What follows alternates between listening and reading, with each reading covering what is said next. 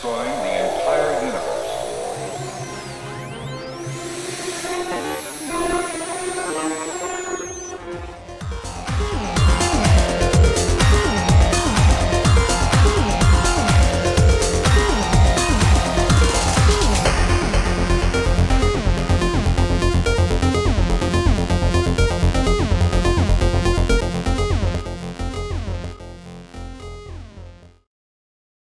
Welcome to Radio Free Deimos, an Hic Sunt Dracones fan podcast currently broadcasting from Asaph Hall at Lake Voltaire on Deimos.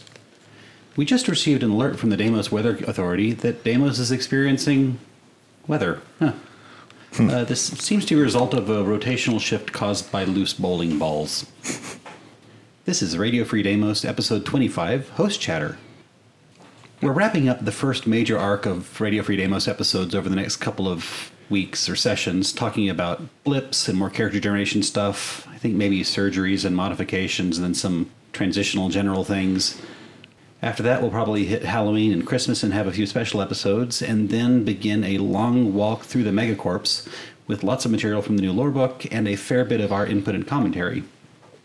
That's kind of long term, though. Today's episode is blips, uh, custom creation critters for all of your snowflake needs.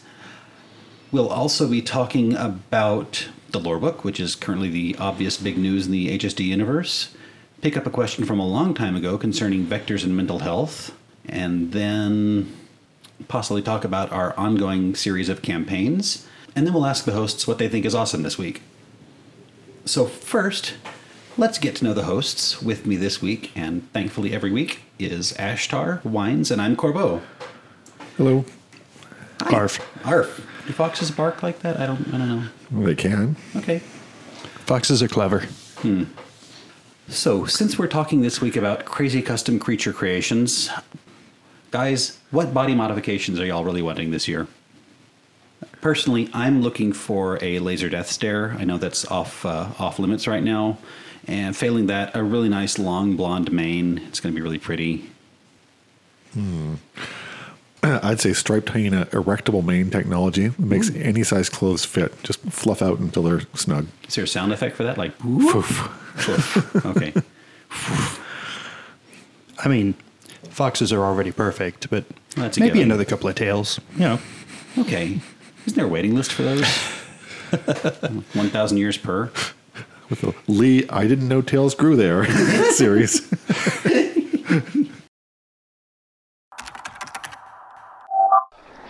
How can anything that big hide for so long a time? Yeah. I wonder what their next move will be. So, the big news this month is the lore book has been put out into the wild. If you were one of the backers at the $35 level or more, you may have gotten your hands on a PDF of the test version of this product. There's a lot of fun information in there, a lot of color about the corporations, and I have personally made it through page 80, going very slowly on this one. So the big theme for the book so far, again, I'm like halfway through the players section of the book. It's divided into two parts, players and GMs. Seems to be dedicated to the concept of really trashing the utopia feel of the original product. okay. Providing context. Yeah, I guess so. You could say that. We're looking at the world of HSD through its inhabitants and then taking a step back into the shoes or paws of inhabitants that have done a little bit of research that maybe know a little bit more what's going on. Looking beyond the surface veneer of happy consumerism to whatever's underneath, whatever set it up, the kind of semi governmental structures that are built up in this society for a long time, Sev has been saying that the only reason that it looks like a utopia is because nobody really knows what's going on behind the curtains. And I think this is our first peek behind the curtains in a meaningful way. Well, that's what you get when you only read the marketing department output. I, I, I like Pulse.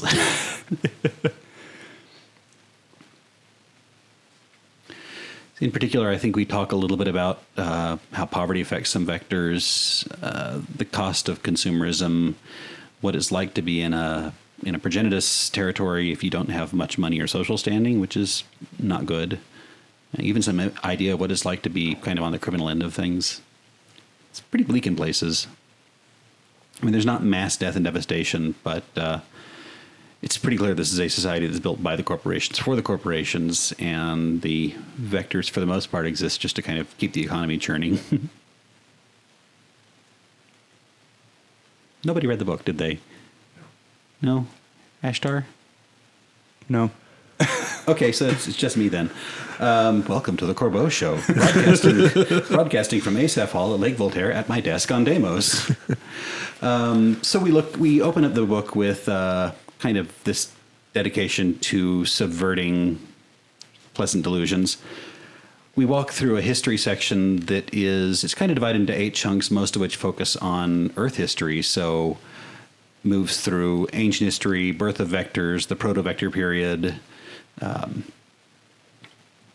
nuclear war, the rise of Hydra, and then the rest. So it focuses very closely on the sections leading up to the end of civilization as humans know it.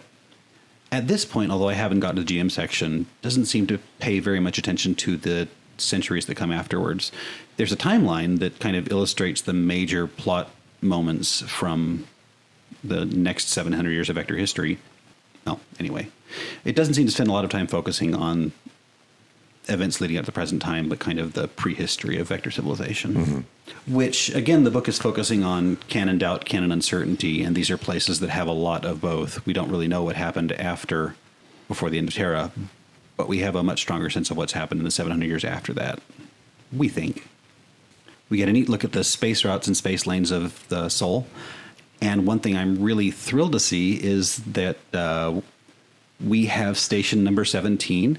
Thank you so much to our listeners, which is in a close orbit around the Fordamos blue sky. It's really close to home for us, I think. I'm excited about that. So, station Voltaire Station is going to be a thing, and it's going to be right there in the center of where Deimos used to be. How can any race be so stupid? Ah, don't ask me any questions. I'm just a hard hand just like you. Moving on to questions and opinions, we have a topic from last May that we can finally open up with some actual canon. Uh, that question was from 13 Swords, who on the HSD Discord channel asked, How do vectors deal with depression and suicide? There was a follow up comment from Cloak later on who said that he felt that lack of motivation is something we'd really have to work towards eliminating in a consumer workforce economy. So most corps would want to avoid employee downtime and would have very good psychiatric services. And a dead worker is not a productive worker. As it turns out, I think the tone of the new lore book and some of the content there kind of says otherwise. I I don't remember. We, we were originally kind of fielding this question months ago, and we did, decided not to pursue it. I don't remember what we really talked about. Ashtar, I think you were proposing a lot of quick fix medications and things like that. Sounds about right. And my own character has a behavior modification implant to make his life more interesting and challenge the other PCs. But I was thinking that uh, likely mental treatment would have evolved to some degree or another over the last 700 years. Evolved is one way to put it. Upgraded might be a different way. Yeah, yeah. Well, add some nice circuitry in there and see what you can get. So our first look, so our first canon look at mental health in Vector Society comes from, of all places, the section on Longbow, which seems like a fairly crazy location. I wouldn't think people live long enough to have mental problems at Longbow. I think that over time we're going to see the various grottos turn into more important plot fixtures as a place where people that are aggressively against Vector Society go and hang out. So we get Longbow where people live crazy feral lifestyles, and the Empyrean, which uh, has ancient, strange, mythical creatures living in a Star Trekian royal society. I, I hadn't heard of that one. The Empyrean? It's where the mythicals live. Oh, We wow. talked about it. okay. No? Like flying golden space hyenas? You just made those up to make me interested. I did. I did. And it worked. It yeah. It did. So I think that in some ways the grottos are treated like uh, 20th century television would treat like a crazy religious cult. It's a place to have an exciting adventure to rescue someone from their their clutches, and then you have to spend some time deprogramming them because they've gotten these weird insular ideas in their heads. So kind of like Australia. A little like Australia, uh, like substantial portions of West Texas as well. So, in this context, they're talking about rescuing someone from Longbow who's been there uh, and gone native, I guess.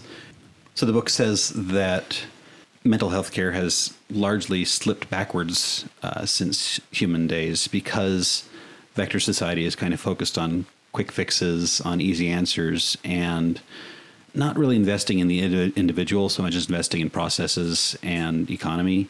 So it's really going to be more uh, magic pills and social behavioral implants and things like that. Not the years that it takes to work through therapy. It's not for the short attention span. So somebody's gone feral after being sent to Longbow. So he's been not raised by wolves. But um, Thank you. To uh, Minnie, can you please play the sad tuba sound effect at this point? That's sad tuba number one three five. Thank you. I, I have helped to do that, Ashtar.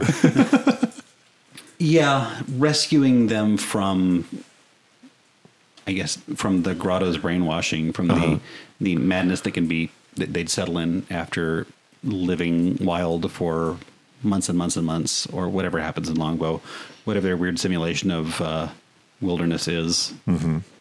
It's like wilderness with artificial gravity. Do they even have artificial gravity on Longbow, or is it like floating feral wolf things, chase chasing anguished deer laterals through zero micro G? I don't know. I, I, I don't see wolves frantically air paddling in the middle of nowhere with waiting for an air current to bring them back in contact with the wall as being the kind of lifestyle anybody wants. Well, it's their imagination of what it's like to be a feral. Maybe they've never actually seen wolves running on a level surface. wolves with jetpacks. But but they don't have technology, right? I guess not. It's a good question. I don't think it ever really said that they absconded. Or not absconded. Well, they have a feral lifestyle. It's all about like eating stupid people and humping all the time. I mean, it's like it's like idealized feral, I guess, which is kind of murderous and rapey. I'm speculating. Maybe this is. Maybe I'm just. Well, I see- that's where you go with it. it really is. I mean, even the example in the original book implied that the knowledge was not lost because the example was that someone who, who visited Longbow, and even if they hunted the natives and got away successfully, they might find their um, transport sabotage because you're you're dealing with laterals, but you're still dealing with intelligent vectors who may not want to go face on against a vector with a gun. Well, I don't think they're going to be necessarily entirely lost to the feral mindset like you might get with a lateral vector shark in the waters, but it's they're they're not living technologically enabled lives. I think that's kind of fairly stated because they're trying to live this idealistic, well, mal, mal idealistic feral lifestyle, and that presumably does not involve jetpacks. I figured that there's someone who has the the lore and possibly the keys to the air conditioning ducts, so they can do repairs on the vital sections of the spaceship. Well, the the elephant in the room there is The elephant of the room. Hi, Tina. Um, a bunch of ferals are not going to keep a space station alive. Space stations are generally going to be much closer to the thin film between life and frozen death of space than just about anywhere else. It it is a harsh environment, even in the 2800s, whatever you choose. Um, Maybe they bought it with a long term service contract. I mean, that's one option. Or they have a benefactor, uh, private or otherwise, or the corporations or Marsco maintains it as a pressure out for the culture that they want to maintain. No, I really have a hard time believing that one. Well, y when you look at the expense of actually keeping a large space colony like this running, it don't run itself. No, clearly not. So I have the image in my head of like a buy spot made from bamboo, Bones and- bamboo bones and Antlers. coconuts, Yeah. kind of- Gilligan's Gilligan's Island level technology. And you worship there, and you know periodically something broken will appear. Mm-hmm.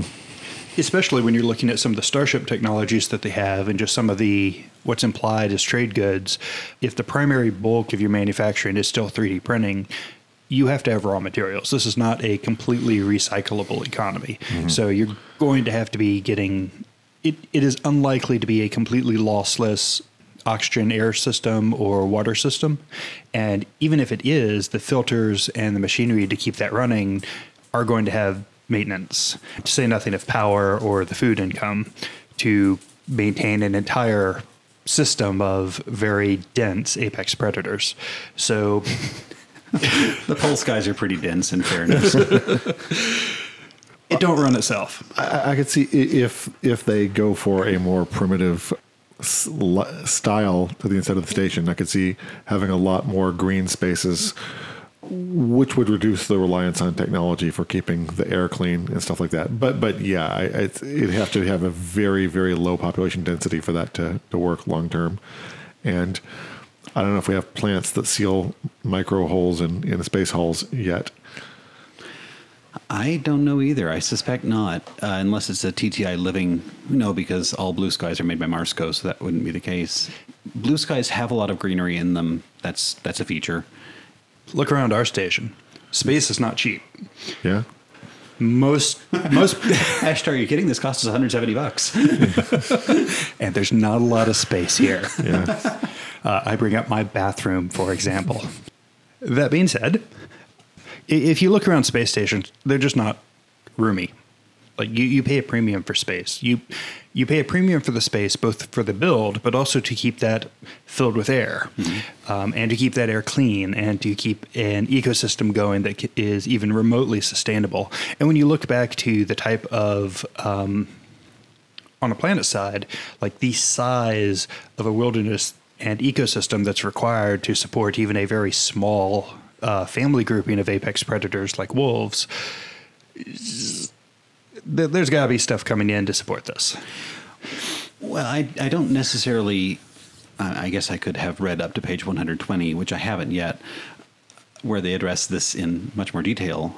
Also, I feel like we're veering wildly off topic, but I think I think that you could argue that Longbow is not just the feral community that's been developing there in a sort of Dr. Moreau style weirdo bizarro ecosystem there's likely leaders behind it that have some nefarious agenda or trying to stay aggressively off the grid using a moat of feral wolf things to separate themselves from bill collectors uh, most grotto people, it seems, really want to stay off the grid, avoid contact with the megacorps, possibly because of debt collectors, possibly because they'll lose their valuable intellectual property. I don't know. There's a lot of reasons to avoid the megacorps, and it's very hard to avoid the megacorps. And I think a fairly efficient place to do that would be off the grid, surrounded by feral, rapey wolves. I'm sorry. You come back to this point again. I do. On the other hand, secret research colony into the primal soul of a vector. Actually, an interestingly parallel news story on, on Ars Technica recently Oh. is that a medical corporation, in order to avoid some sort of legal problems, gave the patent for something to an Indian tribe to move it into a place where it cannot be prosecuted against. That's brilliant. Yeah. Which, if you told me that that was the subject of your science fiction story, I would have said that's that's dumb. But this has happened in the real world, so apparently not. Intellectual property is fun. Yeah, imagine how safe is your intellectual property when the complaints desk is on Longbow. and actually, so, so the, the point you're mentioning, Ashtar, with the, the apex predator stuff, but a, a point they make frequently is the vectors are are fundamentally human, right? So, are the wolf vectors carnivores? Welcome to the Longbow Complaints Department. Please take a number and douse yourself in this tasty broth. Please take a number and eat it so that you'll you'll have a thick marbling of fat when you're eat, later consumed. Well, another thing we don't really know is do lateral vectors breed true? Uh, if they have a sad little humanoid critter who's thrown into this feral mix, how long is that guy going to last when he can't outrun uh, pack number four, Yeah, but but which is a good background for my next character. But, but, but, but so, two questions is one, are meat eating, are, are vectors who are patterned after meat eating animals, are they actually carnivorous? on on Longbow, yes, I think we can assume that because they're living this pararomantic. Are, are they, Absolute carnivores? are they though. genetically carnivores? no, they're they are they eat the same diets that humans do. Okay. with probably less grease. What about the laterals? Same, they're still humans. Okay, so so, so the, presumably the lateral weasels could eat cabbage if they wanted to. Yes, although that's not the pararomantic trope that's being established on Longbow. Viciously eat cabbage. Yeah, they'd really take that cabbage apart. I find it kind of amusing having like a pack of longbow wolves taking down a deer and then stuffing it full of like nutrient packs before they rip into it so they get both sides of a balanced meal. I, I think Longbow is going to perceive that we don't take them very seriously. what are they going to do? That's send, true. Send us an angry email. Wolves with jetpacks. So really, I feel like we're deviating away from the, this little micro topic, which is mental health. Although we may be demonstrating a lack of same. What we learned here is that vectors are vector society, with the possible exception of Progenitus, does not invest in long term care for mental problems. They're there for short fixes. They're there for implants. They're there for VR reconditioning. That's a concept. Oh, that's a concept, all right. so, so I, I'm thinking back to Jack Chalker's series Four Lords of the Diamond, you know, which I was just about to take a drink and I had to put it down. Sorry, not CJ Cherryh this time. Um, it, it's a solar system that you can't come back from uh, because of plot reasons. And so it becomes a, a, a prison system. It's, it's a place to send people who are not suitable for living in polite society, but they're too interesting to kill, like mad scientists uh, or people that it's like, you know, well, you do horrible research. So here, go go do it on this prison planet where we don't like morality doesn't apply. I mean, if you had somebody who went kind of crazy with the lateral feral thing, you could recondition them, put them down, or just ship them off to Longbow, where everyone's like that. Presumably, that there's other colonies where people with other alternate views of the world might fit in better, and maybe that's just easier. It's, it's like well, ra- rather than recondition you to the standards of Mars, you'd fit in just fine on Viking sta- space station or whatever. Or we can just recondition you and keep you a happy consumer. Also an option. Yeah, that's the cheap solution. I believe the last time we touched on mental illnesses kind of brought the idea that a lot more of what we are discovering about our bodies and about mental illnesses has a physical component. So I think that the underpinning of the magic mental pill is going to go a long way within the vector society for taking care of what ails you. Uh, it definitely would solve the symptoms. I don't know if it not not all depression, not all mental illness is caused from biochemical imbalances. Some of it is caused from a combination of life and imbalances. If you're happy and you don't care, spend your money. Oh no, absolutely. It says in the lore book that frequently behavioral therapy is more like brainwashing than anything else. The important the end result is to have a happy consumer back in the field. It's a product as much as a service. But there you bring up the other point, which circles right back to the VR conditioning. What did you hear about the VR conditioning? literally brainwashing. So, very much in sci-fi, you'll see uh, VR con- VR conditioning being brought up as a combination with in combination with like test tube babies. So, if you have a test tube baby or an artificial womb, How do they wear the goggles? you don't wear the goggles. Oh. They don't do anything. Oh. forced growth, essentially. So, and via vector actually touches upon this in that a vector for the first two years of their life is a net drain on society, and that is not economically prosperous. A vector between two and 12 to 14. Uh, 14 is getting a little bit too far. So let's say between two and about eight to 10, where they really start realizing That they can buy things or make mommy buy them. that they can that, that they have a voice in the economy is also less than ideal. And taking adult vectors out of the economy and out of the purchasing power and out of the workforce to care for the little darlings also has a cost to the economy. What if you could have your babies and then a year later they'd be 8 years old and ready to actually talk to you and be people already? I mean, that's a step down dystopia that HSD does not currently go down, but they indicate that it's a road they're willing to look down. So that that is growth tanks, forced growth, hormonal growth, that type of thing that accelerates the physical development of children. And this is a common theme in a lot of dystopian sci-fi. But to pair that, you also have to have a certain mental, emotional, intellectual growth because you you don't want a newborn with an eight-year-old body coming out of a growth tank. well, and I think that Vector Society has benefited frequently by having some entertaining, energetic, inventive people. I think if you get something like CJ Cherryh's, what are the program? The- the azi? yeah, the azi, which Drink. are. No, I didn't say. He didn't say it. I said it. Still counts. Okay. Um, if you get something that's like pre-programmed and pre-generated like that, that's that lacks the inventiveness that I think Vector Society does value. It's a competitive workforce. Well, like I said, the other half of that though is how do you train someone who's in a growth tank and is kind of unconscious?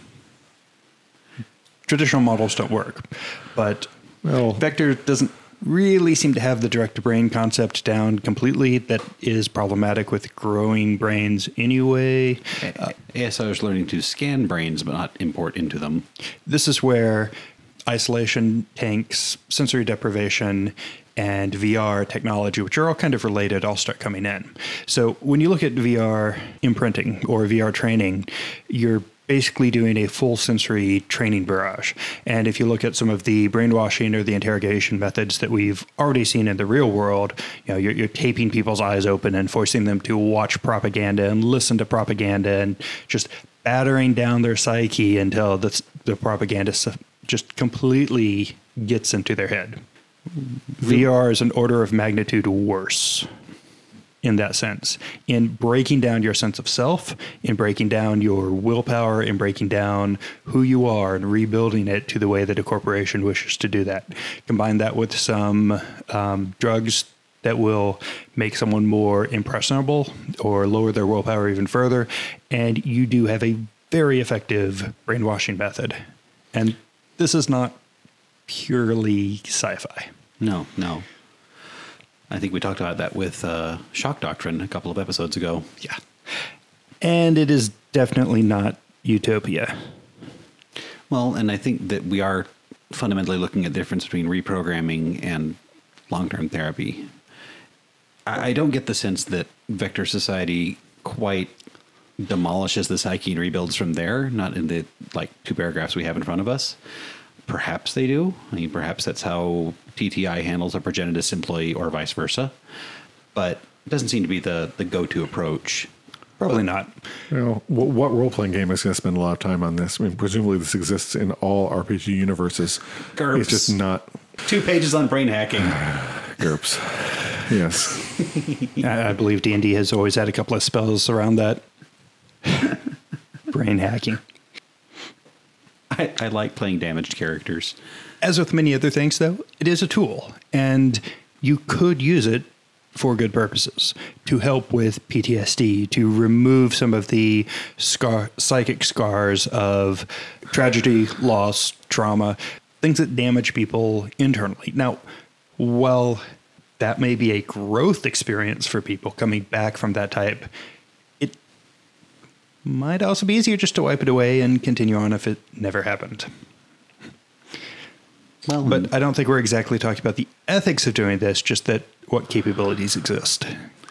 Yeah. Yeah. We're dealing with a strong emphasis on short term results versus long term curing. If you can actually cure a lot of mental conditions, you can only sometimes just work with them and soften them where you can. Um, so we don't really know what the long term fallout of this would be in terms of the amount of people writing in strange blood runes on the walls or going and joining Longbow. And it, it, again, this is it's definitely a place where we dip into a more dystopian view of society, though. Or just mysteriously taking ill and tragically passing when the uh, when the damage is too great and they no longer can rejoin society. I'm not in a very utopian mood tonight, am I?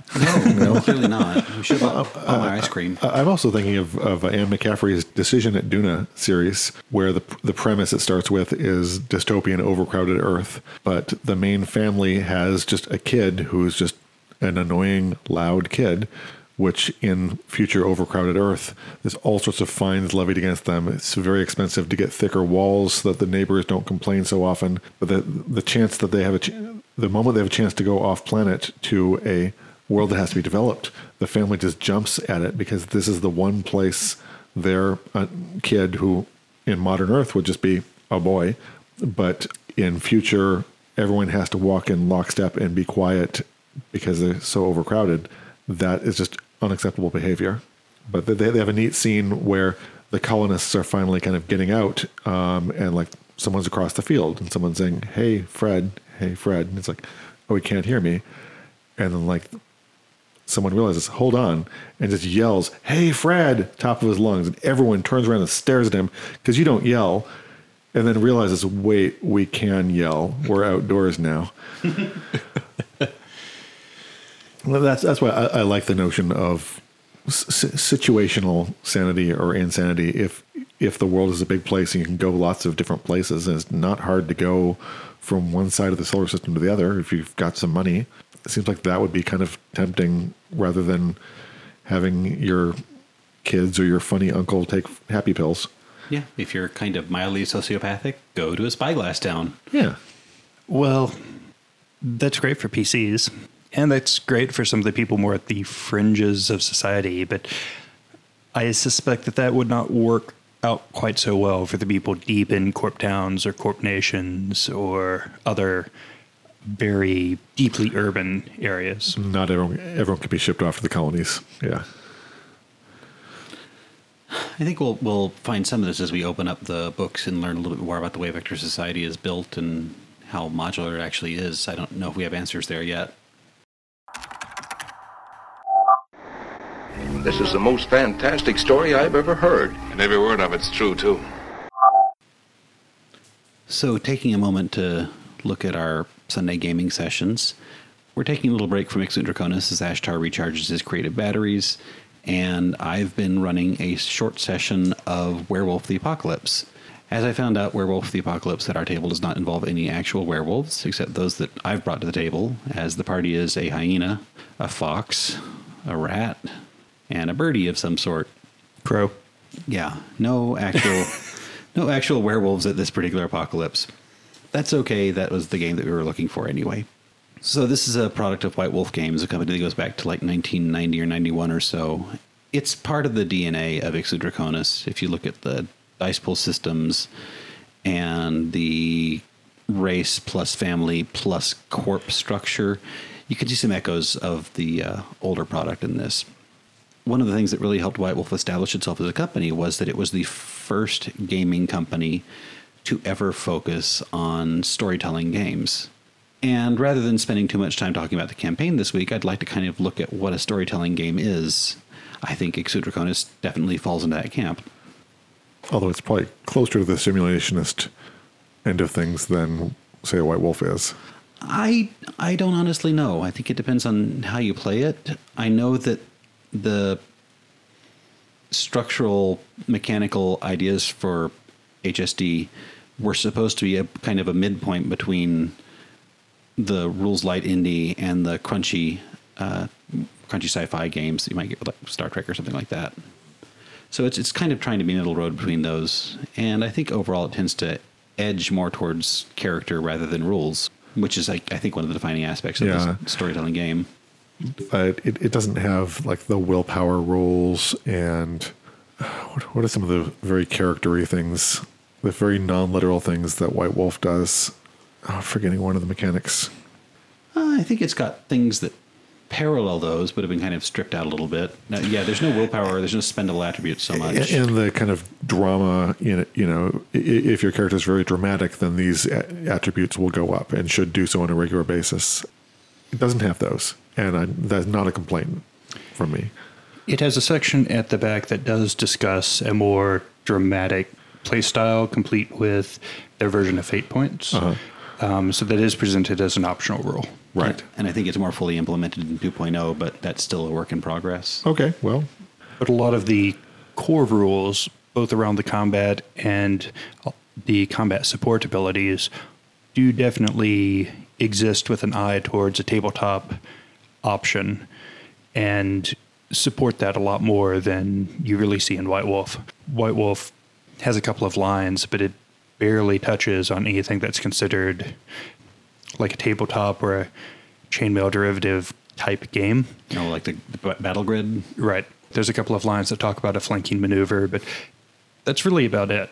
Whereas when you look to HSD, you get some of the core combat or some of the combat rules that not necessarily focus on grids, but support a grid based combat system all the way back in momentum effects or in some of the family traits. yeah. Well, and you've also gotten your hand on the 20th anniversary of Werewolf the Apocalypse, which is a heavily evolved system. It's been through at least four iterations, and I think every iteration made the combat rules a little bit more integral to the game. Going back to the original Vampire the Masquerade and the original Werewolf, you would have seen very few of these strategic rules, and mm-hmm. the math would be less crunchy, more freeform. I think White Wolf would have you roll less and play more and talk more Sure. and um, I don't I don't feel like HSD necessarily goes down that road. They don't spend too much time on the "don't bother rolling for it" concept, which is kind of integral to White Wolf. No, But- HSD is definitely comfortable with dice and the random mechanic that that brings in. I guess that's probably more than anything else up to your table. It it does feel like a, a midpoint between crunchy crunchy and rules light RP, possibly trending more towards the crunch than the rules light. I'll go with that. Yeah. So if you if you look at the ancestry of this game, a lot of their mechanics were inherited from Shadowrun, which I think is another major influence on Hic Sunt Dracones, particularly in the play style and the the the story arc. Yeah. White Wolf wasn't the first game company to introduce the storytelling type game, which I guess you define that by saying the books focus on character and setting more than rules and crunch. Paranoia is almost pure setting with very little mechanic. True. True. And Toon, which is one of my favorites, is just pure whimsy and very few mechanics. Yeah. Paranoia is that dystopian game. It's kind of the, the joke is everyone's going to die and lose. Right, right. And it's more about getting yourself in horrible situations and killing your endless supply of colleagues than uh, the mechanics to do that with. I've never actually played it. It looks kind of evil. but It- I think it's funnier on paper than it is actually playing it in my limited experience. quite possibly. I think there's a group out there that would embrace it. I'm sure there is. I'm not sure I want to play in that group, but I, I wish them the best of luck. Know, comedy games are hard to maintain, and Yeah. I think that's definitely a comedy style game. It's just one with a really dark sense of humor. Right. It's been fun to step back into a game that's really more fluff than mechanic. As a consequence, I think we're finding out that White Wolf does not spell out their mechanics very well because that's not terribly important. And we spent about three hours arguing over initiative. Simple questions that you'd think they'd have worked out by now. But yeah, 20 years in. Yeah. Looking at a style of play where the question begins who is my character and what is my character, not what is my character's stat block and what does that reflect, is is rewarding. And that's uh, is something you don't get with Dungeons and Dragons necessarily. You, you can, if you work at it, if you're a mature table, you can get there. But it's something that the storyteller games lend themselves to. And I think if you look at the organization of Hic Sunt Dracones, you'll see it walks into species and corp before it ever touches on mechanic. Uh-huh. And I think that really does show its ancestry. Yeah. What it doesn't do is strongly set up, like the White Wolf games, w- exactly what the conflict is. Like these are the huge set of conflicts you're going to walk into. Yeah. A- HSD is more kind of general. Uh, I think you have to work harder to figure out what what are my conflicts going to be in this world. Well, until very recently, there wasn't any meta plot at all. The scenario was established, you know, pretty much play was going to be the same 100 years ago, 200 years ago as today. It's you're existing in a nebulous haze of Megacorp. They are starting to add in metaplot elements, which is, I think, another big hallmark of White Wolf games. Uh, we've got the sudden appearance of Lumen and what that means for us. The meta plot wasn't necessarily there, but the pieces were there, and there was definitely conflict implied. While we do have the description of the major corporate corporations and the life of a vector, they had a full section on monsters and things that are not that are not civilized, that are not able to be communicated with, that are not able to be reasoned with aliens. And while you could treat them simply as monsters, I think the difference between the other wor- other dimensional types, the blood fiends, and then the I always say this wrong, vitae demons, vitae demons, mm-hmm.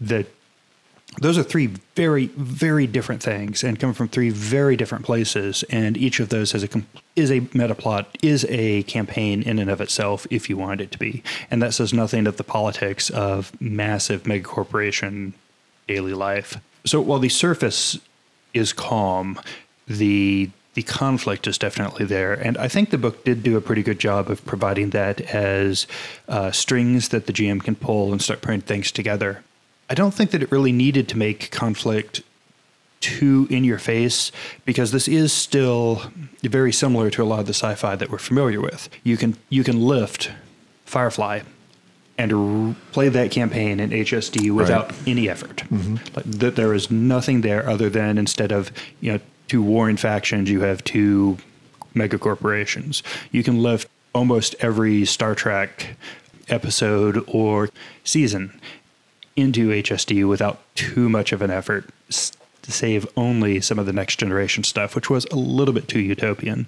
But I think H- the original HSD definitely had to save some space, but walked a very fine line and was actually really successful at providing ways to generate conflict without having to actually just make it apparent. It's nice that it's coming into some of the lore books and we are moving into a meta plot of its own. Uh, but I would not say it's not necessarily lacking there. With a sci-fi game, you get an emphasis on equipment, technology, ships, and things like that, and that tends to pad out lots and lots of pages, whether you want it to or not. Right. Uh, and then the adding the body modification technology in, which is kind of a similar set of mechanics. I feel like if that had gone away, we would have gotten a book that was more focused on the tribalism of the megacorporations, which is what the lore book is leading with. If you look at the first werewolf book, you will focus on building the tribes, building the culture, and then building the the epic quest that is the entire backdrop of the game. But HSD really is much more of a sandbox, at least at first. There are some plot generating elements that can kind of crystallize a plot as you need them, but no real firm direction for the game master. And that was one thing that really frightened me about the product line is White Wolf has this meta plot and you can just kind of spin off of an eddy of it. HSD doesn't have doesn't have a meta plot. You have to really fend for yourself in terms of finding a direction for your party, which is scary to me. Yeah, and that is something I've struggled with, which is why I'm I've been taking advantage of the chance to weave in and out other campaigns just to take breaks and then jump back into the story is because there is a lot of open space and there's a lot of unfilled space and that can be if you don't have a meta plot that you're bringing forward mm-hmm. you you can stumble there Yeah. on the subject of metaplot, looking forward to the next game of Werewolf, of non Werewolf the Apocalypse. Uh, we have finished with the Apocalypse and are going to be sitting in its aftermath. So I'm looking forward to playing Werewolf the Apocalypse without any werewolves and without any apocalypse in upcoming games. Those whiny werewolves. werewolfless the post-apocalypse Exactly. Just a post note to that. If you take a look at it, though, HSD is occupying the sci-fi space, and while sci-fi maybe isn't the the most popular of pop cultures, there are some that are larger. It is still a very large space with a lot of stories out there. HSD can get away without having a metaplot initially because you can lift Star Trek, Yeah, you've got- Firefly, several others. You've got Space Police. Exactly. Go. I think that's one of the things that the White Wolf series had a little bit more of a challenge with. Because if you talk about other werewolf stories, there is usually just one werewolf story that is retold several times by several people, or there is one vampire story that has been retold several times by several people before the 90s, because I'm not going to talk about any vampire stories that came out after that. They're tainted. so just the the depth of pop culture that you can draw from was a little bit shallower. So by having that built into the story itself, by having that meta plot, you, you were able to provide a lot more for the gamer to dig in into the story itself. Like I've said, I, I don't think HSD lost much by not having as immediate a meta plot because there's so many other sources that a GM or a party can draw from to play a sci-fi like HSD. Yeah, sci-fi sci-fi goes back to you know at least 1920, if not further, in its current form. Uh, but if you look at White Wolf, you're playing in well in what eventually becomes the supernatural romance genre, which wasn't really a thing back past uh, like the mid 90s. Uh, you could even point to Anita Blake. Is that her name? Anita Blake, Vampire Hunter. Yeah. I mean, that's one of the biggest, oldest franchises in the supernatural romance world. That's written by the author of I Strahd. She started with Ravenloft fic. Hmm. So, to a degree, the dark horror storytelling games may have kicked off the supernatural romance period. I mean, them and Anne Rice. Mm-hmm. So it's all connected. Interesting. And, and there, there is the, the, the downside to the very, very specific setting, like the White Wolf games, is that I find it kind of like a straitjacket. They have this very, very specific thing, and my character ideas tend to not fit their world very well. I have to really work to, to, to go with that. That's the downside. Um, where it's more open, you can do what you want. But uh, but, but I, I think limitations are, are helpful. You can contrast that to earlier D&D. Even 3.0, 3.5 was kind of gained away from that. Before that, when you had the themed worlds or the themed books, uh-huh. certain worlds, if you were a dwarf, you were either this type of dwarf or that type of dwarf. This type of dwarf acted this way, the other type of dwarf acted this way, and uh-huh. there were no other dwarves. That was it. If if you wanted to play one of the other demi-humans, there was exactly one type of other demi-human, and you played them that way because that's how they were. And if you're a rebel, you were just going straight off out of the book, and and that was it. I'm not sure. If, I'm not sure if we've evolved past that yet or not. Uh, Yeah.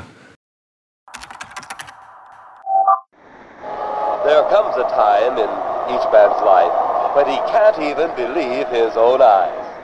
Well, after your description, I don't think I'd want to see it either. Is it time for our weekly Musk minute? Yes, yes, in fact, Ashtar, it is time for our weekly Musk Minute, as I would like to ask the hosts what they thought was awesome in news and media this week, with a specific emphasis on astronomy, fuzzy animals, science, and Oh, technology. that kind of Musk. Okay. yes. We, we stopped talking about Longbow already.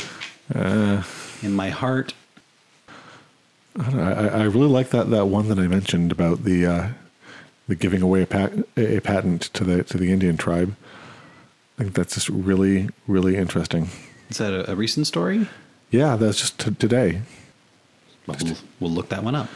Yeah, well, it, it, and it's an extension of the Indian tribes that have the casinos, because the one thing that they can definitely sell is they have their own set of laws, and if they want to make something legal, then they can. That that that's a, a saleable commodity, and that's I don't know that, that that goes interesting places in in a modern, very well connected world. That's a really interesting concept. A, a territory, well, an industry of having flexible and accommodating laws. I mean, I guess you get that with China, eh, eh, Ireland. Sure, or, or, or China, where you, you can go there, they'll produce your product incredibly cheaply and probably be, sell it themselves on the side. Our, our werewolf game is set in Delaware, and across the street from the party's headquarters is the building that has 25,000 corporate headquarters in it to take advantage of Delaware's lenient tax laws. Those are useful. There's one country, uh, remember, it's an African nation like Liberia or something. I think that one's made up. But, Oh. But the, the, the, the, there's it, it's a small country. There, tons and tons of ships are registered to that country Oh. because it's very cheap to register ships at. Not because they ever go there. They send their fifty dollars once a year or whatever, but it's disproportionate. I remember when I was visiting the coast, I was asking my father, "Why are all these ships from this place?" And that's what he told me. It's for economic reasons. That goes along with uh, Pacific Island internet tax havens, that type of thing. Or Hotblack Desiato spinning a year dead for tax purposes. Well, I don't really have anything fuzzy animal related, and this one is not surprise, surprise, musk related.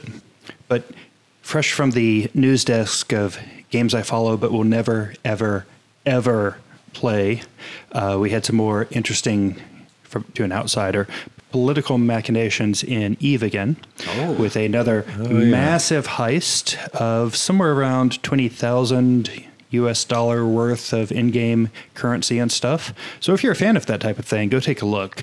It's it's a fun article to read as long as you're not the one getting heisted.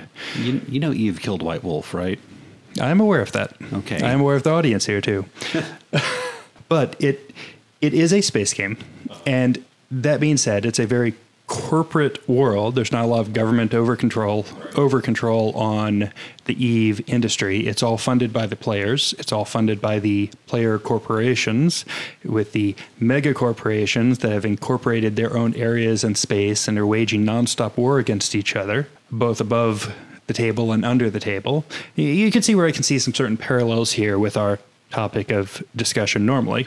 White Wolf says that the worm made this program. This one specifically was interesting to me because it was game mechanics that did not happen in game. That this was yet again a flipping of a major founder of a large player guild. And that was done completely, well, not completely, but mainly in person and mainly face to face. so, It was social engineering. not even that. It was just during some of the conventions that Eve regularly throws, where they invite some of the major players in to have face to face meetings and get togethers. Um, just doing a lot of market research and in game research, certain people identified that some of the other leaders may be a little bit unhappy with the situation or the way that the guild was being controlled. And they literally talked around the number two of a very large guild into flipping and just completely turning coat and taking down the entire corporate assets at the same time. I this this world this game fills me with such a deep feeling of sorrow and despair. I cannot I cannot easily express it. It reminds me of all of the LARPs I've been in, and there have been quite a lot that have been taken down to pure hell by a couple of self-centered players. But within the Eve world, it's kind of understood that that is the game, It's I, I don't I, I, I'm not going to play it. which is why I've said this is Yeah. my favorite game that I will never, ever, ever play. It is Right. an interesting social sandbox for sure. and it is a largely ungoverned corporate space game. Mm-hmm. So to bring this back around to HSD in more ways than just parallels, if you ever want a more military-esque or a more espionage is that even a word? No. I'm going to say that's a word. not I a just word. made that a word. You That is can't. my word. You No, cannot tell me I that think- I cannot I Yes. I can. Espionaginous. Who has the English major here? Who is or has? Yes. I can't answer that. Well, it's not me, so Yeah. I'm going to claim it anyway. Sure. The word, not the major. I have learned so much about you over the last two episodes. Anyway, I do find it an inspiration for certain darker plots. Mm-hmm. Mm-hmm. And I think that is a good resource for GMs in HSD to look at and see how some of those plots develop and see how some of the twists play out to provide a little bit more depth to some of the corporate espionage. Yeah, you could compare it to a shareholders meeting and the outsiders' experience of that pretty, pretty one-to-one correspondence. Mm-hmm. So I have two news stories that I think are a lot of fun this week. Uh, one of them is not recent; it's been percolating since 2007, 2004 or so, and that is, uh, well, there's all sorts of news about the Cassini probe and how possibly before we finish editing this episode, it will have crashed into Saturn and sent some fantastic final images of its uh, descent. There will be operatic songs in the background. It will be quite an astronomical experience one facet of this, which I read about during some recent just highlights of stories, is uh, Titan, the moon of Titan, which is the second largest moon in the system. It's one and a half times the size of our moon, and its fantastic climate that it has. Uh, Titan has winds, rain, clouds, precipitation, oceans. It's methane, ethane. It's not water, but it's very analogous to the way patterns develop on Earth. There's cryovolcanoes to add some churn to things. There's uh, some neat features that we don't have, like in these methane ethane oceans. There's uh, what was called magic islands for a while, which were these anomalous, sparkling, kind of fractal looking land masses that would appear and then disappear. It turned out they were islands made of bubbles, like little inch wide bubbles, which remind, makes me think of like Christmas bubble lights percolating up from the depths of this, this very hostile negative 200 degree ocean. There's even sand dunes that are made of like frozen uh, carbo, carbo, carbon, carbon molecule train Stuff. Yeah, carbon stuff. They kind of blow around in this wind. It just the the analogies to an exciting climate like Earth are are just all over the place, and it's a really exciting setting. It's one. It's a place that's been postulated as maybe having the potential for certain weird forms of life. So I, I've been reading about this recently. I wasn't aware of this before when it was first discovered. It's been a really fun story to see and uh, neat stuff. And not quite as cosmic, but I thought this was a fun thing to kind of visit from my childhood. Over the last few years, since like 2013, Disney has been releasing a series of kind of Criterion Collection uh, soundtrack remasters of their, maybe not their classic, but their most important movies. They started with Lion King, yay, and then went to Mary Poppins, and then a couple others. Most recently, after uh, a little break, they released the Robin Hood soundtrack. And each of these has like a little booklet.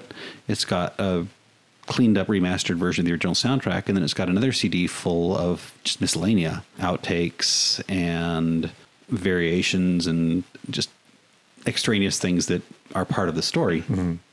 So the robin hood one of course robin hood is a very dear movie to a lot of furries has a couple of neat features. It's got a new version of whistle stop that's apparently a lot of fun. I haven't heard it yet. Hmm. And a version of uh, Love Goes On, which is the, the love song that's in Robin Hood and it pops up in uh, Fantastic Mr. Fox as well. That's sung by a guy. It's sung by a person who has occasionally voiced Robin Hood. Not the lovely Britishish voice of Brian Brian Bedford, but uh, his name is Pete Renaday, who has been steadily doing voice acting since 1975. He actually played Splinter in the Mutant Ninja Turtles, both the TV show and the regrettable live musical tour. And he's still doing things. He did like Ben 10 and things like that. So I think that a substantial percentage of furries are going to be excited by that mm-hmm. love song sung by, if not Robin Hood, a person that occasionally played some of Robin Hood's incidental whistles and hums. Yeah, just having a guy sing it is kind of neat too. It's a pretty song. Manimi, could you give me a sample of Love Goes On, whatever's allowable under fair use?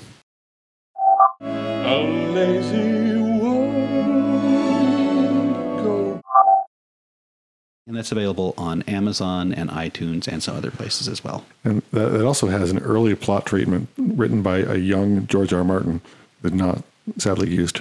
Really? No, I just made that up. That'd be really cool, though, wouldn't it? Oh, you. so oh, that's all we have time for right now, and we will catch up with you soon on the topic of blips and catchy outro line. Intro music is Future Club, and outro music is Tronicles, both by Sirius Beat. This podcast is copyright 2017 by Radio Free Deimos and may be used in any not for profit project with appropriate credit and notification. Check out our website, radiofreedeimos.com, that's D E I M O S, for more rambling, resources, links to official and fan driven content, and a full catalog of episodes. And look for us on iTunes, Stitcher, and Google Play.